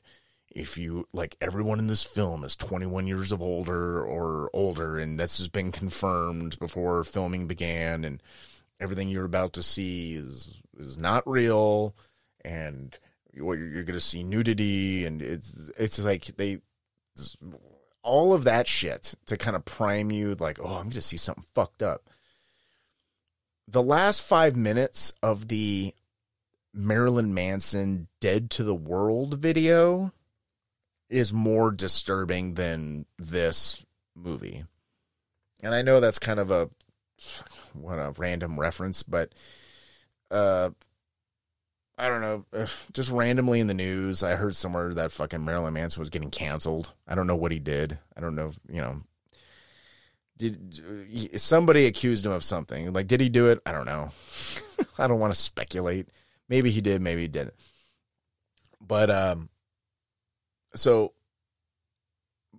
right when he was getting canceled, there was like the like, and I remember hearing this when I was in high school, but I was like, I don't know, whatever. But it just got re brought up recently. Uh, let's see. Um, so the Marilyn Marilyn Manson made this this video that was supposed to be like a live music video, but it was really just a live concert on video. And it was called uh, "Dead to the World" because that's the name of the I think the name of the tour that that video was supposed to be taken. It was during the Antichrist Superstar album, and it was it was called the "Dead to the World" tour and very clever, very clever play on words there. So at the end of it, there's like completely unclear, grainy footage, and you hear a woman that sounds like a woman is being, uh, you know, possibly tortured, uh, you know, berated verbally by Marilyn Manson, but you don't really see anything. And the kind of the the word on the street was that um, that was a clip taken from a movie that a movie. It was basically a home movie um, that was um, just referred to as Groupie, and Groupie was never released. Okay, because the story is that this video called Release, uh, called Groupie, was never released because it depicts Marilyn Manson torturing a woman, doing sexual weird shit to her, and assaulting her physically. Uh, you know, with weapons, with blunt objects, and uh, even making her drink urine. That was the story, right? And um, I actually looked into this because I was like, okay, if this movie exists, it has to be somewhere, right? So I looked into it, and um, anyone who's ever heard anything about this, or if this even sounds a little familiar to you, let me just tell you right now the uh, groupie Marilyn Manson video where he's torturing a woman is most likely fake. Sorry, assholes. it's not, the groupie movie is not real. Um, and this has been corroborated by at least the woman who was in the video. Um, it's not. It was. It was basically footage taken from a party that Marilyn Manson had. That was um, totally a crazy fucking party. But um, this whole situation with this woman was um, staged and pre-planned with the woman, basically to fuck with his uh, his party guest. So that's kind of the gist of it. So anyone who's you know heard about Marilyn Manson having some fucking to- woman torture video, it's it's probably it's just fucking um, rumor and innuendo to hype up his image at the time because he was so edgy and scary and shit. So yeah, groupie groupie video not real. Uh, I mean, and, until maybe it comes out someday and we find out it is real. But as far as I know, it's fake. So, anyways, we now jump to the uh, the bathroom scene. Okay, we jump back to the bathroom scene where uh, Denise is now donning a uh, black leather gimp mask, like a black leather bondage gimp mask, right? So, and in the bathtub, uh, Denise gets into the bathtub where there is a plastic bag containing blood and a rubber pig head mask. And uh, reaches in the bag and starts rubbing blood all over herself. And Denise uses the um, pig face mask to masturbate. So it's like holding the pig mask in her hand and jerking herself off with it and uh, sticking her dick through the mouth hole and things like. So I'm not sure if the mask is supposed to be a real pig face. Um, it's not, by the way, obviously. I've actually I used to have a job where I would cut the face um off of pigs. They're dead. I wasn't doing it on live animals. Okay, I'm not a monster. But I worked at this USDA um, butcher plant where um, part of the job was to remove the face off of a pig with the tongue, and then we would make what's called porchetta with it. And porchetta comes in nowadays. Porchetta comes in a variety of forms. Some people make it out of pork belly and um, other things, but really, porchetta is the you have to cut the face off a pig like it's a mass. So that you have skin, you have meat, and you have fat, and then you stick the you cut the tongue out and you put it inside with some garlic, some rosemary, and then you put a little curing salt, and then you wrap the whole thing up, you roll it up, and then you stick it in a in a in a vacuum sealable bag, and you seal it to you know compress this bundle of meat and herbs and aromatics, and then you would sous vide this sealed bag uh, in water at a low temperature until all of the sort of all the juice and collagen, and you'd br- basically break down the skin and uh, make everything really tender, and then you cool it off. So when you pull it out of the bag, it's all one solid formed, cooked, flavored pork product. Then you'd slice it really thin, and you put it on. You know, you eat it with. Uh, you know, have it on a sandwich. It's delicious. So I know what a fucking pig face looks like, okay? And this thing is not a fucking pig face. It is a fucking rubber mask that looks like a pig and it's dipped in fucking fake blood and put into a plastic bag. And Denise is wearing a get mask and is naked, gets into the tub, pulls the fucking bloody pig mask out of the bag, and then wraps it around her fucking dick and jerks off. Again, no cum shot. It's like what is what's that about? That's that's that whole scene, okay? So then we get on the screen July 16th, 2003. Okay. We're, we're at a different time, same location. Denise calls an escort service, and an escort arrives. Uh, the character's name is Summer, and Summer is played by the actress Apricot Pitts. Is she related to Brad Pitt? Don't know. Not sure. I'm going to take uh, another drink here. Ooh, that's good whiskey. Okay. Summer, uh, she strips naked, and and Denise, um, the, her and uh, Denise perform some uh, some sex.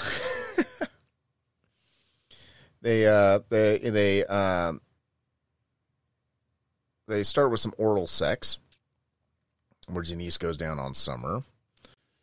At this point, uh, Summer makes her best ahegao face, and Denise pulls um, out a knife, and Summer is uh, kind of shocked to see a knife, um, and forces Summer uh, to uh, suck his dick. So she probably would have done it anyways, uh, her being a hooker after all.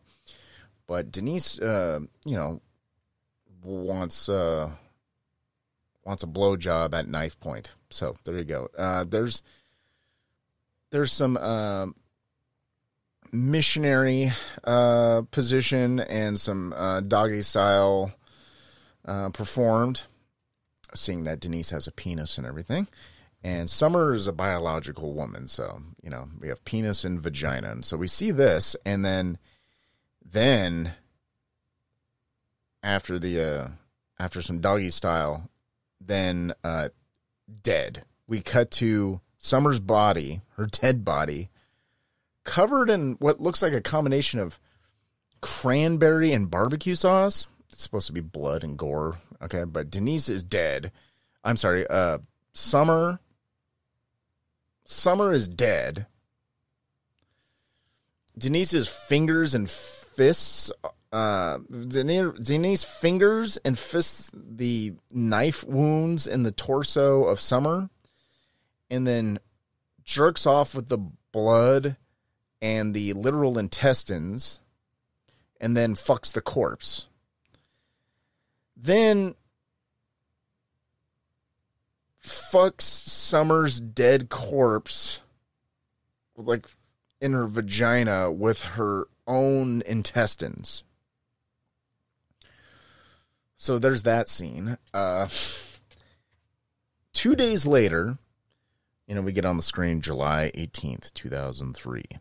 Denise invites a random man to the room who we don't really see but we're told through Denise's, uh, you know, uh, her tape recorder that was recovered by the cop and the uh, her diary that she invites a man up to the room and then just shoots him twice while he's in the bathroom.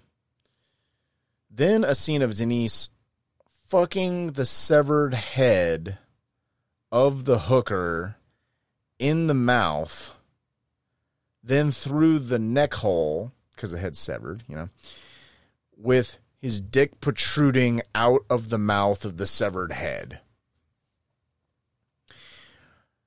Um, I don't like that they glossed over just. I invited a guy to the room, and then you just see Denise walk in the bathroom and and shoot the fucking guy that we don't even see. Like we don't like that's the whole killing the random dude scene. Is you see her raise a gun and shoot something. You, you just we're just told it's a person, but you don't actually see the person. Then we just cut to Denise fucking a severed head. Um, I will say the severed head uh, looked pretty good, special effects wise. It looked like a pretty good severed head, but and the um, the whole fucking the neck hole with the dick coming out through um, the mouth was interesting because it looked like the severed heads.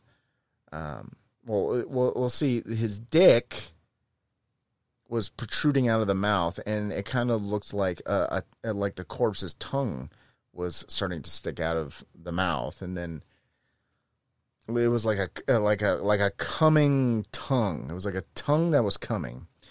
Uh, again, um, we don't see it come. There's just inferred come. There's just come there, coming out of the mouth of the corpse and on the face of the corpse, and you're just like we don't see it happen. We just see that there's come there. So there's that. Let me play you an excerpt taken from the recorder of Denise Holmes. Okay, this is the last recording at the conclusion of the film. July 20th, 2003. This is a final note I'll write. I feel as if I'm being watched. I think it's time to head out. I've been too careless and it's starting to get risky. I guess I can leave a little note behind. I'll quote my inspiration. Well, it's over now. I didn't ever want freedom. Frankly, I wanted death for myself. This was to tell the world what I did, That I did what I did not for reasons of but not hate. for reasons of I hate. hated no one. I hated no one, I knew I was sick or I knew that I was or sick. both. or evil. Maybe both.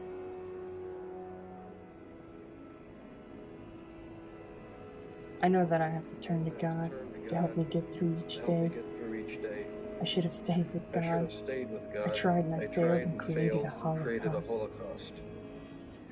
Thank God there will be no more harm that I can do. I believe that only the Lord Jesus Christ can save me from my sins. The end.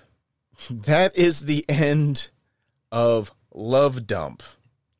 And again, this is a this is a, a, a well, I guess it would be considered a short film. It is, you know, it is a, around 30 minutes long and uh the in the credits I saw that music uh was provided by a band called Sex Android, uh, which I thought was uh, I was like that's a cool name for a band. Uh, Sex Android is actually a 1987 uh, a film made by uh, Mikel Ricard, and I would I would probably recommend Sex Android over Love Dump. Um, Sex Android is is it's basically like this creepy dude who's sort of like he's kind of like Dracula. He's kind of like this ghoulish Dracula type creature uh, guy. Basically, puts curses on these women, and these women turn into uh, kind of ghoulish creatures. But they're like hot and sexy, and there's a lot of nudity. Um, and it's very 80s. So yeah, Sex Android, check it out. But um, my thoughts on this film are well, I mean, oh god, Love Dump is a okay. So this is a rated X film, but it doesn't really work. At least for me, it doesn't work as a proper adult porn movie because the sex scenes are incredibly lackluster, and you know, uh, even even as trans porn, it's it's not uh, it's not very satisfying even given the situation where it's like sex at knife point, but still, it's like the the sex itself is not even that like shocking or anything. And the um, Love Dump doesn't really work as a horror film. Like, there's no real violence, and the suggestion of the violence um it isn't shocking at all, other than the the, the depiction of necrophilia. You know, if sex and violence and perverse acts of sex and violence from characters who are serial killers, uh, who may or may not have sex with the dead. um, if you're looking for something more in that realm, um, I would recommend the film, the Jörg Buttgereit movie, uh, Nekromantik. Even Nekromantik 2. But um, check out uh, the movie The Golden Glove. And I've actually reviewed The Golden Glove on this show. Golden Glove is very intense. It's a newer movie. Um, or even the film Man Bites Dog. Um, Nekromantik, the the Golden Glove, or Man Bites Dog. Any any one of those movies would like satisfy the need. satisfy the need. I don't know if that's the right way to put it, but for what this movie is supposed to be, those movies do way better and they wrap an like an interesting story around the gore, the violence, the sexual depravity, you know, and and that helps the viewer sort of wrap their head around the scenes of depravity. You know, if there's a story around it, like why is somebody raping somebody? Why is somebody murdering somebody? Why is somebody engaging in fucking necrophilia? Like having some type of explanation, even if the explanation is absurd, it at least brings context to what the fuck is happening. And Love Dump just didn't really have that. It was just, it was like three scenes of somebody jerking off, and um, and then the movie ends. That's basically what it was. Though I didn't care for this movie, and I don't really recommend it. You know, I I didn't really I don't care for this movie really, and I really can't honestly give it a recommendation. But I do, I will say I do respect the fortitude it takes to produce uh, films like uh, well like a Baroque House does. So that being said, I won't throw the baby out with the bathwater. Um, and say like don't watch any of the of a Baroque House film. I will say that I will check out some other titles that a Baroque House has to offer. And, you know, maybe I'll find something I like because I can't. you know, I don't think it's fair to judge, you know, a whole series of uh, films based on one film. So, and I think that sounds reasonable to anyone out there. But um, so I'm going to check out some more of um, a Baroque House's titles and see, you know, what what there is. And if I see anything I I think is interesting and I, you know, particularly enjoy, I will definitely bring it up on an episode. But sorry, love dump. I you know what? The hype leading up to it, the hype that got me to actually pay and watch this fucking thing, it was enough. It was enough. It got me, you know. It definitely was intriguing enough for me to watch. So yeah, I, I tip my hat to you for that. That's another reason why I'm like I like fuck spoilers. I don't uh, I don't believe in spoiler alerts. I'm like fuck that because trailers are basically spoilers. You know, it's like very rare that you watch a trailer for something and then you watch the movie and you're like, "Oh my god, that movie was so much better than the trailer." Like the trailer hooked me and got me into the theater or got me to stream it and the movie was and not only did it deliver, it it was better than what the trailer fucking uh, you know advertised to me. It's like how often does that actually really happen? It's pretty rare.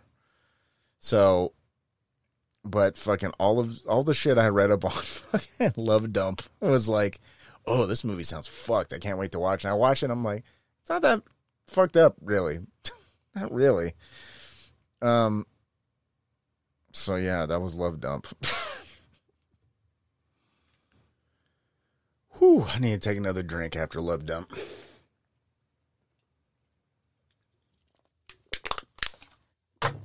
Ah, good shit. God damn it, that's good whiskey. Okay. I want to mention one more movie. I'm not going to go super deep into it, but I want to mention it because it's definitely um, fits in women killing people uh, type movie, but it's also, I think it kind of is in the same vein of Freeway, sort of, in that you have all these, you you have this people fucking uh, preying on other human beings, and there's a lot of violence and things like that. But there's also this sort of like kind of wicked kind of humor that kind of permeates the film that makes the film really enjoyable and quirky. And it's a movie that was brought to my attention when I first moved to San Francisco. I got a job at a restaurant that is not it's not open anymore, but it was there for fucking decades. And it's right at where the hell is it? It's right at Broadway and Kearny. And it used to be a place called Enrico's.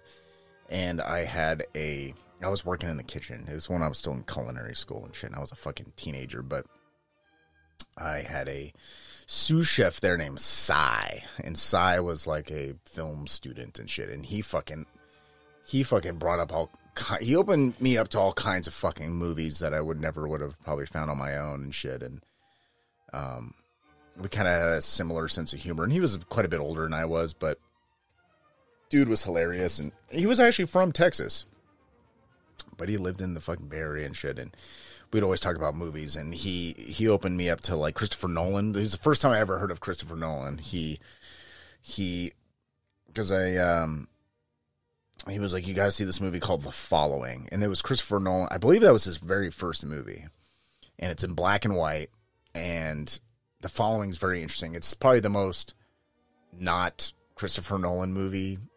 It, you know, it's it's it's it's much more low budget than like Memento or fucking you know The Dark Knight. but um I haven't seen it in a long time, but I remember really liking. It. I like the concept of it, and and then I um I saw Memento, and that that fucking movie was my shit for years and stuff. And then um uh Boogie Nights, Snatch, stuff like that. But one movie he fucking turned me on to because we would talk about like horror movies, and I really love Silence of the Lambs. He was like, okay. Do you remember in Silence of the Lambs that Buffalo Bill had like this pit in his house where he kept women hostage? It was like an empty well in his house, and he would keep women trapped there. I'm like, yes, I remember that. He's like, okay, do you remember you remember the girl that was in the fucking pit that Jodie Foster, you know, saves at the end of the movie? I'm like, yes. You know, it puts the lotion on the skin. That girl. That girl is in a stars in a movie called Series 7. And the movie is shot like a reality show and she is the star of this movie and in the reality show it's a show where people hunt each other for sport and in the movie she's like the fucking champion of fucking hunting human beings. And i was like i'm sold. Where can i fucking find this movie? Now there's no streaming. You probably couldn't rent this on tv on pay-per-view. So you had to go fucking find a copy of it. So it was definitely not a blockbuster. There was a really amazing video store that I'm kind of blanking on the name on right now, but it was right on Washington Square Park in North Beach in San Francisco. It looked over the park and it was a one and I lived right down the street from it because it was on Stockton Street. I lived on Stockton Street.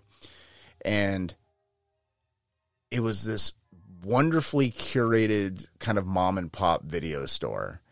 And it just broke shit down on the shelves like like you can tell the people who ran the place fucking loved movies.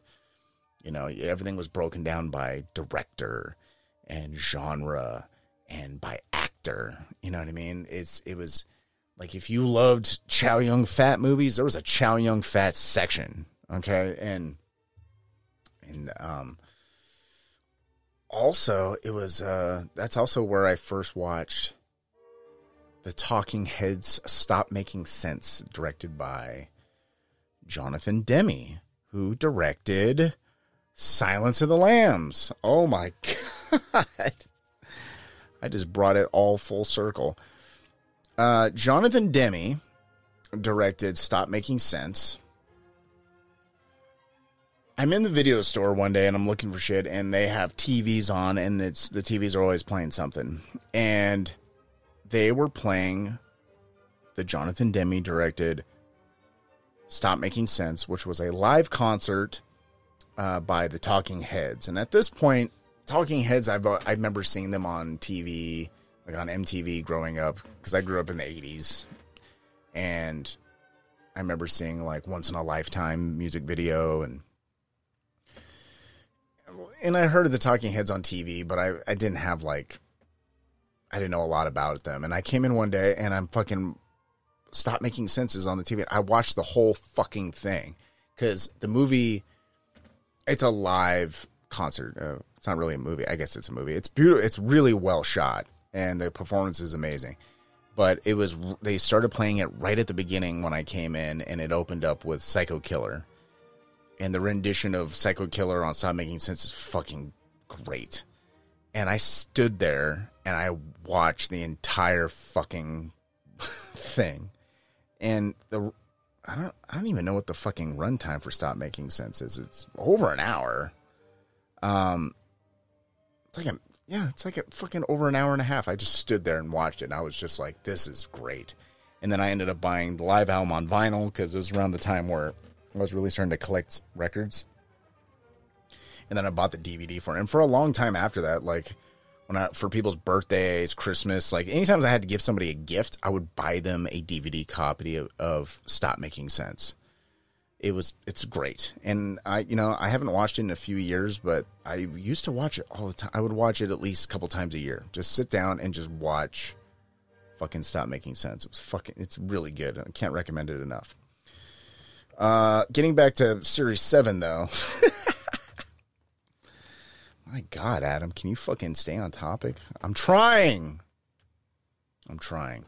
So, Series 7, uh, directed by um, Daniel Minahan. I think I'm pronouncing that right. Perhaps it's Minahan. But Daniel Minahan, um, who's he's actually gone on to direct like, oh God, he's directed episodes of uh, House of Cards. Uh, what's that fucking show that everybody loves? Game of Thrones. That's what it was. My contempt for Game of Thrones is so strong, I literally just forgot its name. My God. Uh, and it's starring uh, Brooke Smith, who I said again was uh, earlier was uh, she plays the Catherine Martin character in Silence of the Lambs. So uh, this movie kind of has a, you know, in the tradition, in the same vein of like The Running Man or, um, what was it, the short story that Stephen King wrote under the name Richard Bachman. It was called The Long Walk. Or, um, on YouTube, there is a channel called Atrocity Guide Atrocity Guide covers really weird kind of internet based situations and stories that kind of not not specifically internet things like there was they had an episode on um uh breatharians if you're familiar with Breatharians is basically this cult of people who believe that they can sustain their themselves with sunlight. And from what I understand, Michelle Pfeiffer was a Breatharian, which might explain why she was so skinny, so you know, so much in her career. But she was a Breatharian. But Breathar- uh, Breatharians, like Breatharians, all the time they just die of starvation and fucking nutrient deficiencies and shit like that. Like there's a whole uh, video on Breatharians. but the, the the video that got me into uh, the atrocity guide, the first atrocity guide video I ever saw was one about this guy named Nasubi. And I don't know if I ever brought this up on the show before, but look up atrocity guide on YouTube and look up the uh, Nasubi. Um, his name is N A S U B I Nasubi, and it's basically this. Um, the whole video is about this guy who was on this reality show in Japan, and which kind of ties into Series Seven. Um, but Nasubi was on this show called A Life of Prizes, and on A Life of Prizes, the game was he was to sit in a room alone, and he was not given food. He had water, and he he basically had to win all of his food and entertainment because he couldn't leave the room. And the only way he can win it is like filling out like sweepstakes like um, applications and like this in magazines. So there's a rack of magazines, a table, and envelopes and cards and a pen. And he just ha- he would just write. He would just sign up for hundreds and hundreds of these like sweepstakes for random things like clothes, food, TVs, shit like that. And I mean, long story short, Nasubi was in this room for I think 15 months and kind of lost his mind, but he was able to basically hit every every goal that the show gave him. He was able to hit and exceed um at the, you know, at the expense of his sanity basically.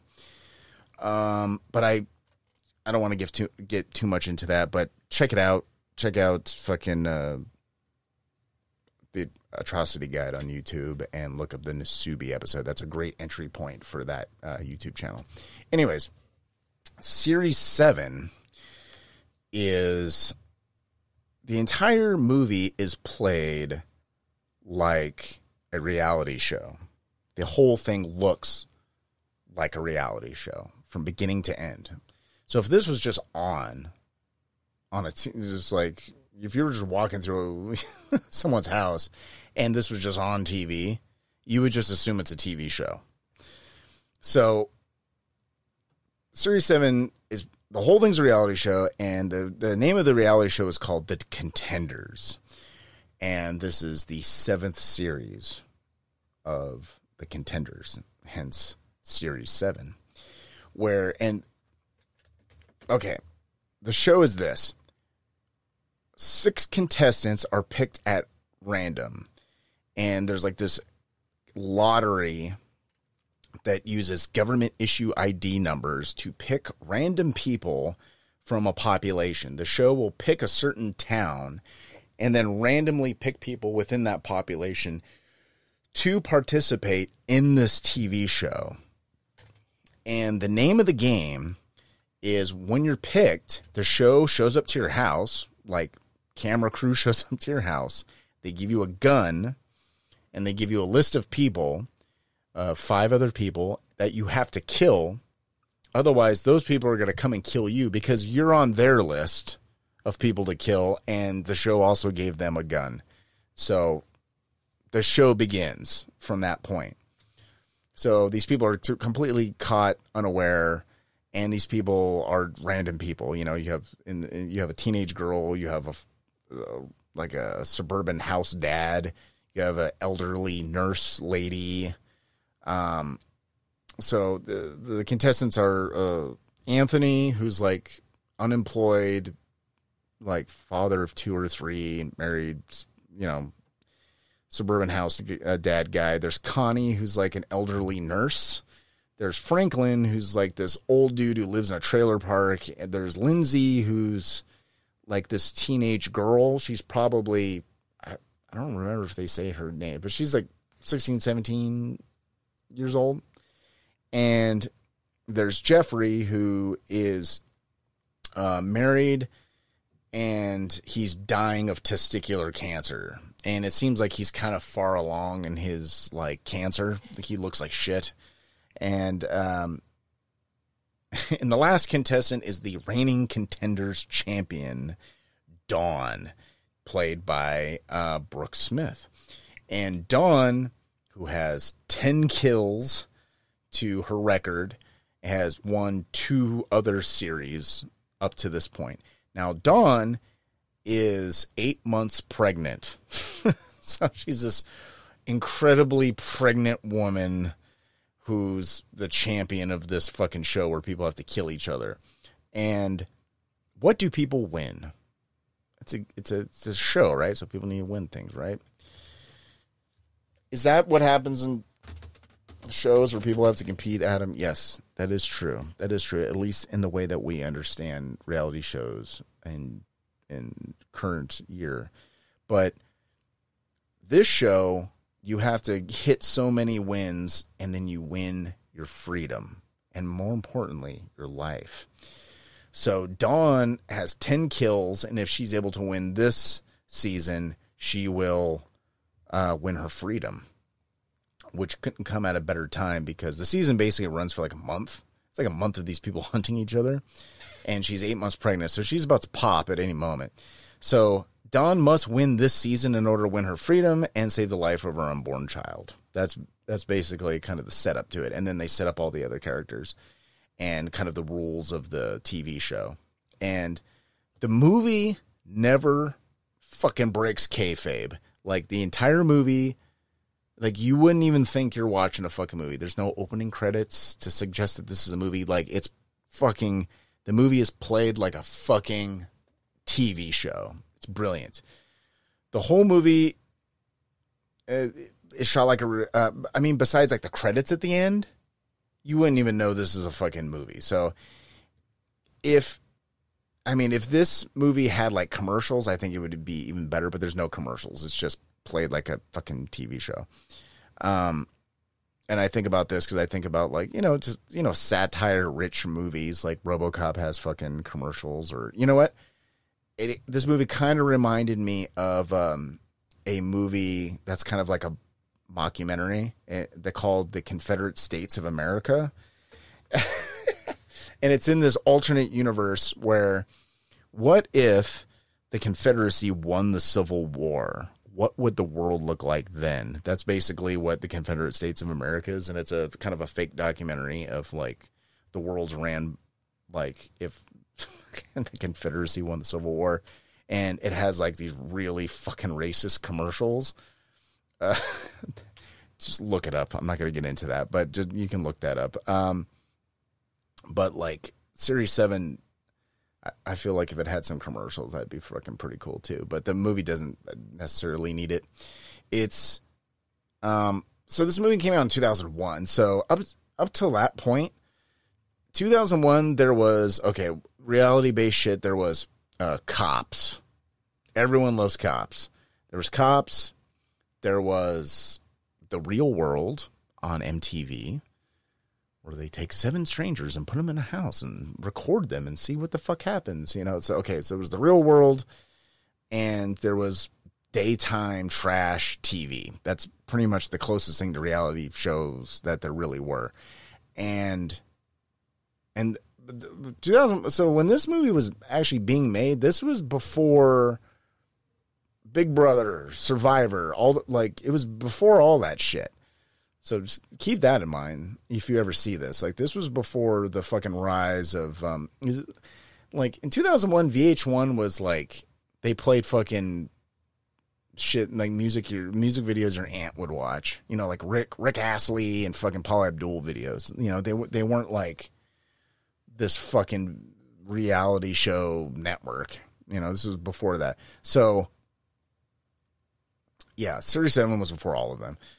Um, the movie is really wonderful satire that has kind of proven to be accurate in almost like a like Philip K. Dick type of way, where it's like it it kind of predicted the the trajectory of a lot of things, you know, um, fairly accurate. You know, instead of having like TV shows where people are like are hunting each other for sport, you know, um, I mean, in, in, in the two decades since Series 7 came out, we've had Survivor, Rock of Love, Flavor of Love. And then we've had internet shit like uh, World Star Hip Hop Live Leak, um, you know, uh, shit like that. And then you know you have things like uh, the Young Turks. I wouldn't even consider that like reality TV, but basically alternative entertainment that is not news and it's not really a structured sitcom type of TV show. It's sort of like something else. It's sort of. Oh, oh, I mean, we've had 20 seasons of the Kardashians. Imagine all that shit I just mentioned smashed together and crammed into the movie Battle Royale. That's basically what this movie is. It's just madness. And I would uh not be mad if a remake of this movie was made. Um even in like a TV show series, like of you know, Amazon or Netflix, like made a fucking series seven show, I think it would and and then if they just played it like it was a fucking reality show. Like they didn't even try to pretend that it was a fucking like this isn't a TV show. This is a reality show, and they just fucking never break broke fucking kayfabe. It would be fucking brilliant. Um, except today, I'm sure it would be a much more uh, ethnically diverse uh, movie if they remade this, Um because um, everyone in uh, Series Seven is uh, white, like everyone is white in the movie. Uh, the movie takes place, I think, in Connecticut, so uh, I'm sure they would have some type of. Uh, they would have to put a modern spin on something like this, but I still think it would be good. Any fucking ways. Um, you know, I'm not going to get too much into Series Seven. I just, I, I highly recommend it. Um, I, of all the movies um, I brought up today, I would, I would definitely recommend Series Seven. Uh, I, I, I mean, I would definitely recommend Freeway as well. I can't really recommend Love Dump. Sorry, um, but I did say I will give a Baroque House Productions. Um, I will check out some of their other stuff and see if there's something that I really like, and if I do, I'll bring it up later. So. What else did I bring up? I know I mentioned instead of watching Love Dump, watch like Nekromantik or Golden Glove or Man Bites Dog. I think those are very good. I brought up Sex Android. I'd say even watch Sex Android, sure. You know, because you know, even if you don't want to watch Freeway, um, you don't want to watch Love Dump, you know, I can I'll try to like offer up some um, interesting alternatives because you know, the sh- I, I have to rem- remind myself that this show is about recommending movies to people that maybe they haven't seen before, and you know, maybe you're tapped out on. Uh, you know the run of the mill movies that exist out there and you want to hear about maybe some old shit some new shit. That's what this show is for. Anyways series 7 it's fucking great. F- find it watch it. Um but that's it for me. That's that is the conclusion everyone of the women who kill people episode. And I want to wish you all a very happy Memorial Day. I'm gonna go um, refresh my drinks because um, I've I polished off all of my drinks. So, thank you so much for listening. If you need to get a hold of me, if you have any uh, film suggestions, feel free to hit me up on Instagram at skeleton underscore factory, and I'll have some uh, I actually have some uh, interesting things coming up in the starting in the month of June, so keep your ear to the ground for that.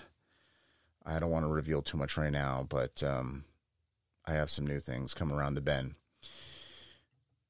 So, this has been the Skeleton Factory podcast. Thank you so much for listening. This is Adam rescuing your movie night one movie at a time. I will catch you all on the next one. Bye. Bye.